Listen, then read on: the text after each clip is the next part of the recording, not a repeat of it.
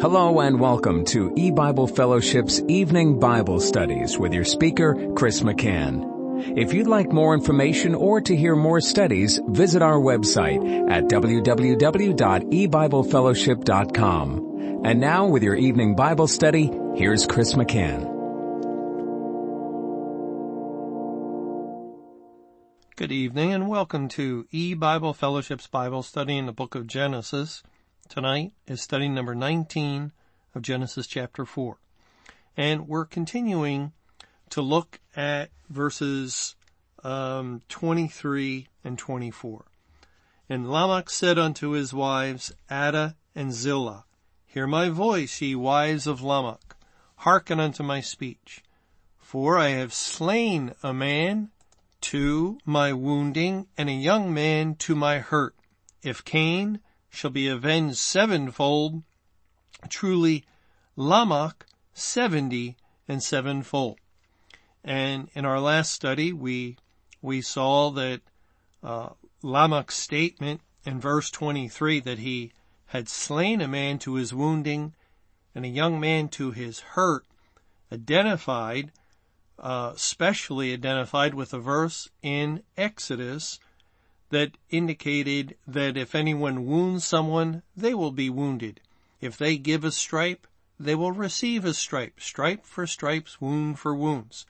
And so he is indicating that because he has offended, he has transgressed, he's broken the law of God through slaying a man, this is done to his own wounding and his own hurt or or stripe and and that means that he will receive punishment.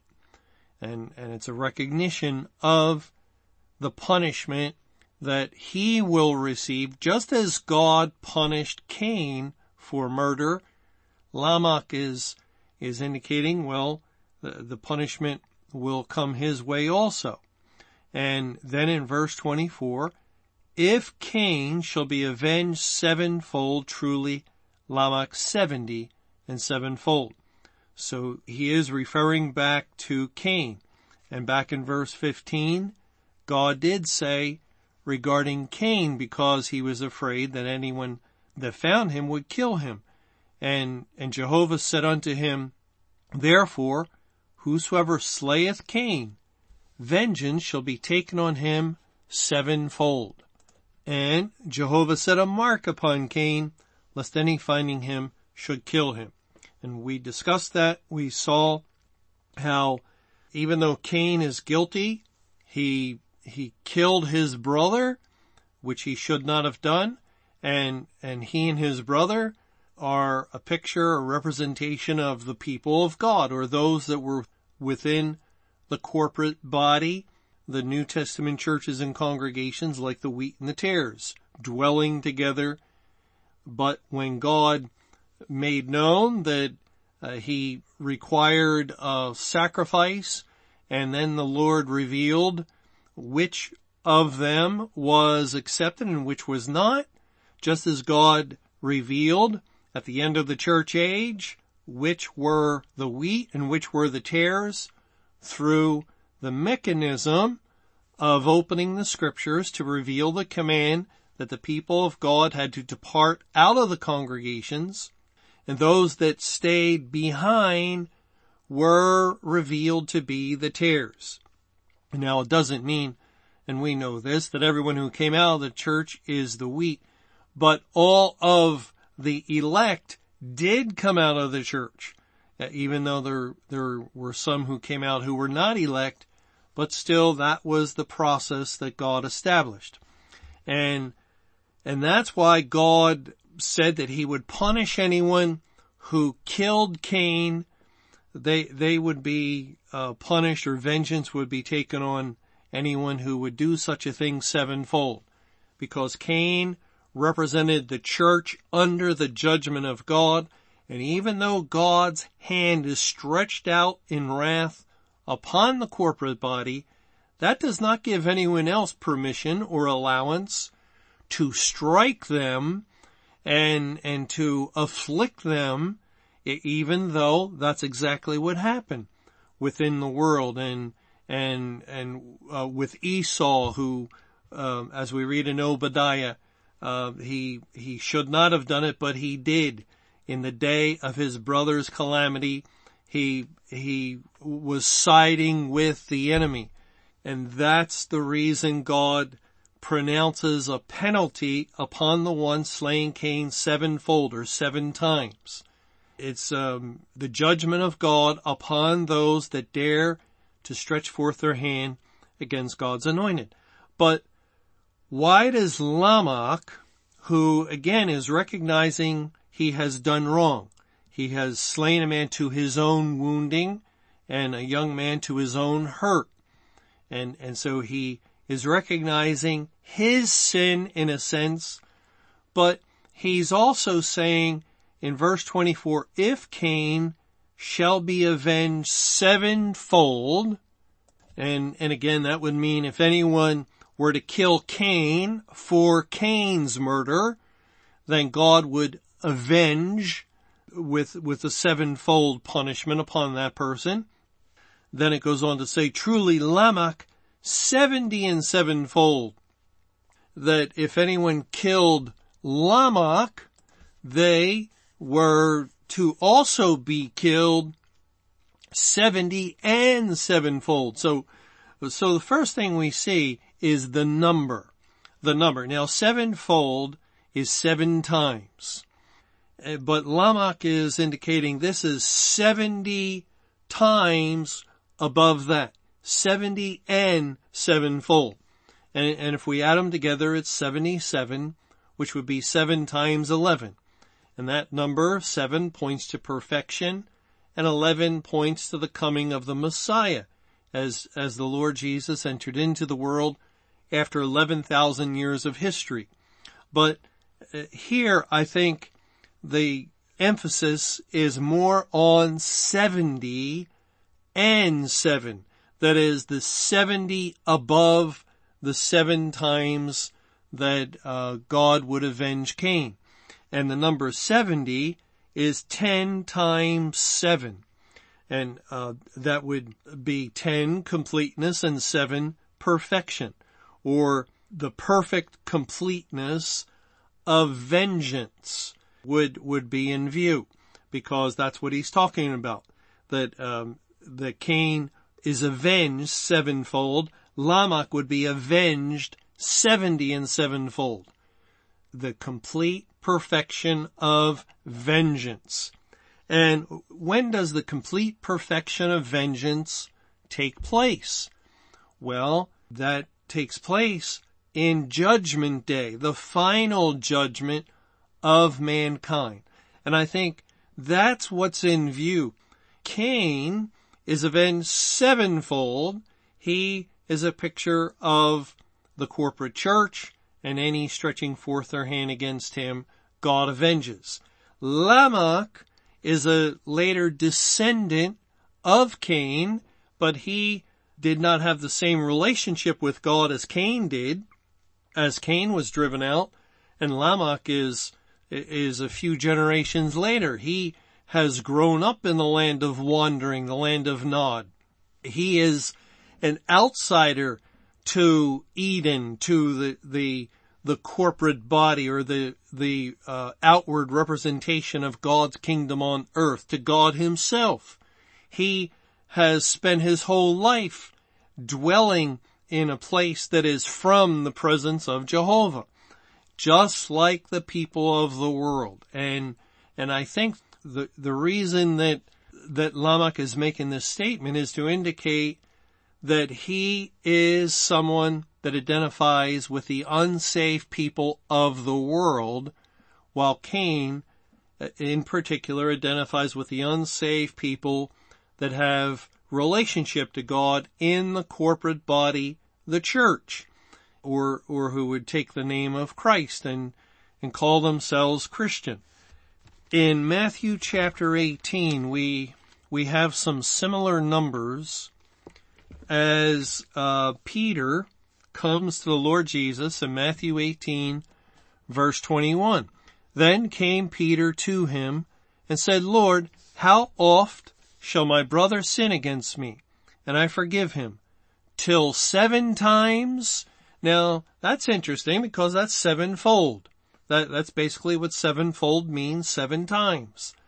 And, and that was what God had said concerning Cain. Vengeance will be taken on him sevenfold. And in verse 22, Jesus saith unto him, I say not unto thee until seven times, but until seventy times seven. Now, of course, 70 times is different than 70 and 7. 70 and 7 is 77. 70 times 7 is 490. And, and so that is a different number, but we still have the seven times brought up in connection with the number 70. So there is a similarity although instead of addition, it's multiplication. And so Peter asked, um, how often shall my brother sin against me and I forgive him? Now what if you do not forgive your brother? What are you doing? Or, or what would be another way of saying that? If you're unforgiving, you are taking vengeance. You, you are being vengeful against your brother. And, and so, uh, Peter says, how long must I forgive? Till seven times?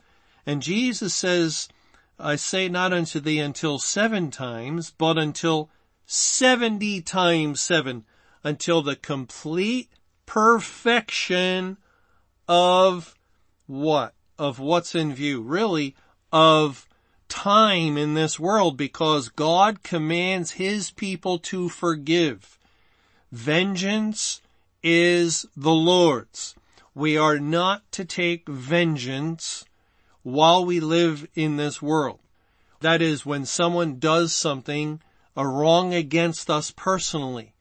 We do not respond in wrath and, and in judgment and, and of course we, we have, um, th- this is called sin when we do it, but according to the law of God, according to God's perfect will, we are not to respond that way and the true believer learns to be forgiving, forbearing one another, and, and realizing even as God for Christ's sake has forgiven us, that that's what we are to do with others. And so the commandment of God is forgive. Forgive 70 times 7. And, and really this draws on the 70 weeks of Daniel chapter 9 because a week is seven days. So 70 weeks are 77s and, and 77s are 490. And so the Lord Jesus is really drawing upon the, the reference in Daniel 9 to the 70 weeks and the, the 70 weeks extend all the way to the time of the end. And so Christ is indicating that you are to forgive until the end, until the, the world is gone or now it's a whole different matter when we're looking at God coming in judgment and all the saints with him. And as First Corinthians said, know ye not that the saints shall judge the world. That's a different matter. It, that has nothing to do with judging our neighbor or judging our brother or judging our friend or, or enemy because they stepped on our foot or, or because they said something we don't, we just don't like and, and we're offended by. It's a whole different matter when believers are with Christ, as Christ has come as the judge of the earth, and as the believers share the scriptures or share that information, they are partaking in the judgment process with the Lord Jesus. That that that has nothing to do with um, you know, someone slaps your face and and and someone has gossiped about you and now uh, you you want to get even. No, that, there are two different matters, and Christ here is addressing Peter's um, matter or, or the topic is forgiving the brother that has sinned against me, that has offended me in some way, whatever way. And, and that forgiveness goes until the end of the world, until we are always to forgive, always while we live in this world. Even though now uh, we're living in the day of judgment, the day when God has begun to spiritually judge the unsaved inhabitants of the earth, and we are judging with Him. Judging with Christ, again, is a completely different matter. As, as Christ is the judge, we are only involved as far as sharing the things that the Bible's revealing. Never are we pointing the finger at any individual. Completely different than, than our one-on-one relationships with people in family and neighborhoods and jobs and with strangers on the street. And the 490 leads to that point of the end. And so we are to forgive the completeness of perfection 70 times. And that's again pointing to the end of the world. One of the reasons why it would seem that Lamech, by saying that he will be avenged 70 and sevenfold, the completeness of perfection of vengeance, above that of the vengeance upon Cain, the seven times, would indicate that it has to do with the final judgment of unsaved mankind. Well, you know, it's a, it's a difficult verse, it, yet I think through the numbers that that is the understanding that the Lord would have us to have about that. Okay, let's move on in Genesis 4 and we'll read verses 25 and 26. And Adam knew his wife again and she bare a son and called his name Seth. For God said she hath appointed me another seed instead of Abel, whom Cain slew. And to Seth, to him also there was born a son and he called his name Enos. Then began men to call upon the name of Jehovah. Now let's just um, look at a couple of things here. There, there is a, a very big teaching in these verses, and it, it extends into Genesis five. So for the re- remainder of this study, we're just going to look at a couple of things in verses 25 and 26 and, and then Lord willing in our next study, we'll look at the larger picture or the larger doctrine that God has hidden in this verse. Now, now we know that Adam is a figure of Christ. Adam knew his wife again and Eve, who is Adam's wife, came out of his side and therefore she's a figure of the elect and, and also a, a, type of the mother of us all, the, the Jerusalem above. And, and so she bore a son, Abel, who we know was a righteous man. Many scriptures tell us that, and, and it's certain. Abel was a child of God. But Cain slew Abel and, and, and we've seen uh, early on in Genesis 4 that God made a point of letting us know it came to pass in the end of days. Cain slew Abel. And we related that, uh, as, as we went through the chapter to the end of the church age, the separation from the wheat and the tares. And, and now though, um, Adam knows his wife again and she bears another son and called his name Seth. The name Seth means appointed and that's why it goes on to say in verse 25 she uh, and called his name Seth for God now said she is in italics so I I would just uh, not pay any attention to that. For God hath appointed me another seed instead of Abel. So she bare a son, called his name Seth, and the reason is God hath appointed another seed instead of Abel, whom Cain slew. And so Seth means appointed. Uh, the name Seth is derived from a word that means appointed.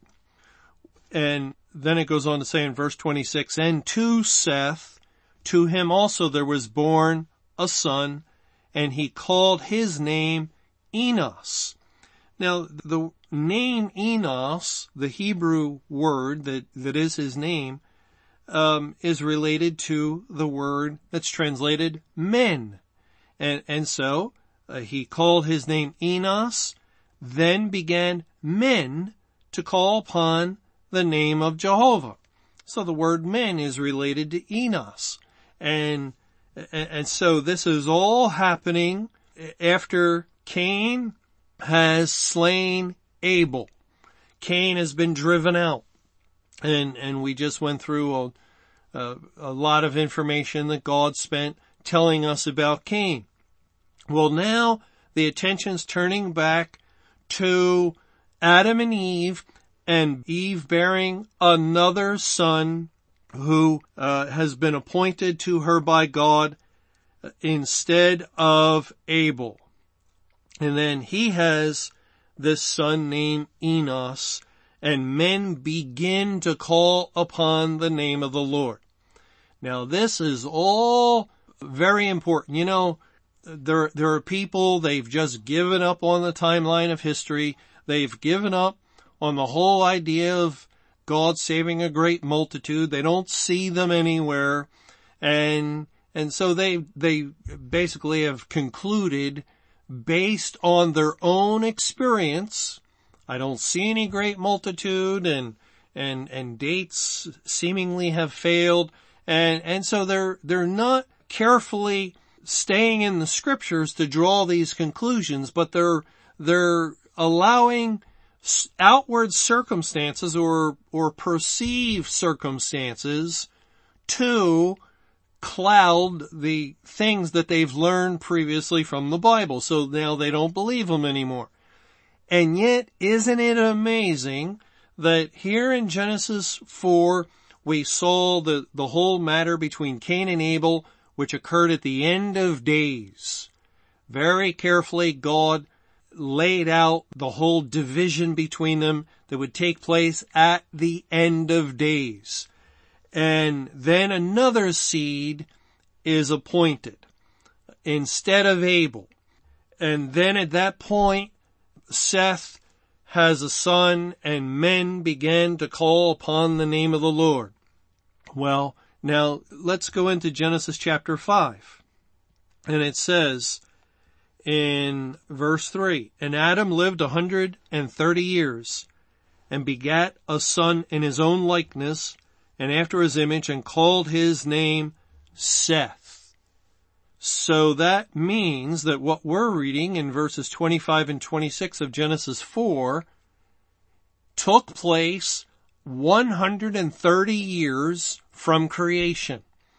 Adam was 130 years old and, and he was uh, he was created in the first week of the world's existence. So the world is 130 years old, and at that point, Cain has slain Abel. At that point, God is identifying the end of days. At that point, God has appointed another seed instead of Abel, whom Cain slew, this man named Seth. And and, and, and do you see it? Do you see it? And, you know, uh, is it, is it me?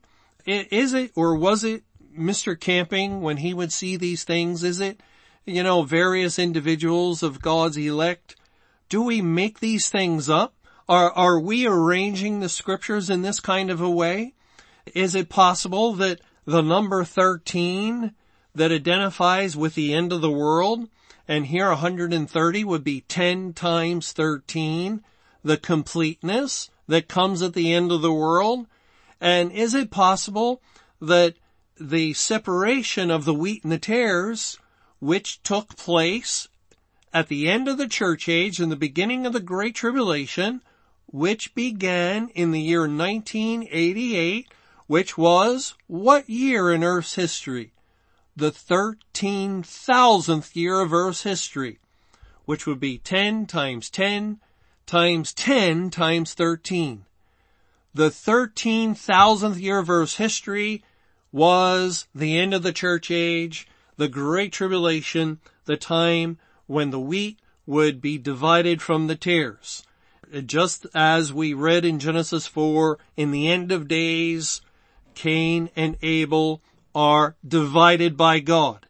And it, and then we're given one timeline here, just one age of Adam 130 years. Why isn't Adam, if, if these things are all wrong, if we're so incorrect and so way off base and off course, we don't know where we're at in time, if we listen to practically everyone else, we, we don't know where we're at, we're, we're just blind as a bat. Why is it that Adam's not 115? Why isn't he 146 or 152? Why 130? Why that age? The age of Jacob when he entered into Egypt after two years famine with five years to go in the year 1877 BC. And that seven year famine, according to Acts chapter 7, was great tribulation. There God ties in the age 130 with great tribulation. And here again, here again in Genesis, in chapter 4, and also in chapter 5, we, we get the age. God is linking the division, the dividing of two brothers to the age of 130 just coincidence, just coincidence. And, and no, no, this is the Bible. This is the Word of God. This is the book where God says He declares the end from the beginning. This is God revealing things that will unfold thousands of years into the future and He's revealing a biblical timeline, a biblical calendar of history. Well, when we get together in our next study, we'll look at the big doctrine that God just uh, revealed to us, and and then we'll we'll make preparation to enter into Genesis five, where we will begin slowly and carefully, by God's grace, to go through that biblical calendar of history, which has given us so many key dates. Thanks for joining us for E-Bible Fellowship's Evening Bible Studies. You can hear these studies Monday through Friday over Paltalk, Skype, E-Bible Fellowship's webcast audio, or over your phone. For more information or to hear other studies, visit www.ebiblefellowship.com. Until our next study, may the Lord's perfect will be done.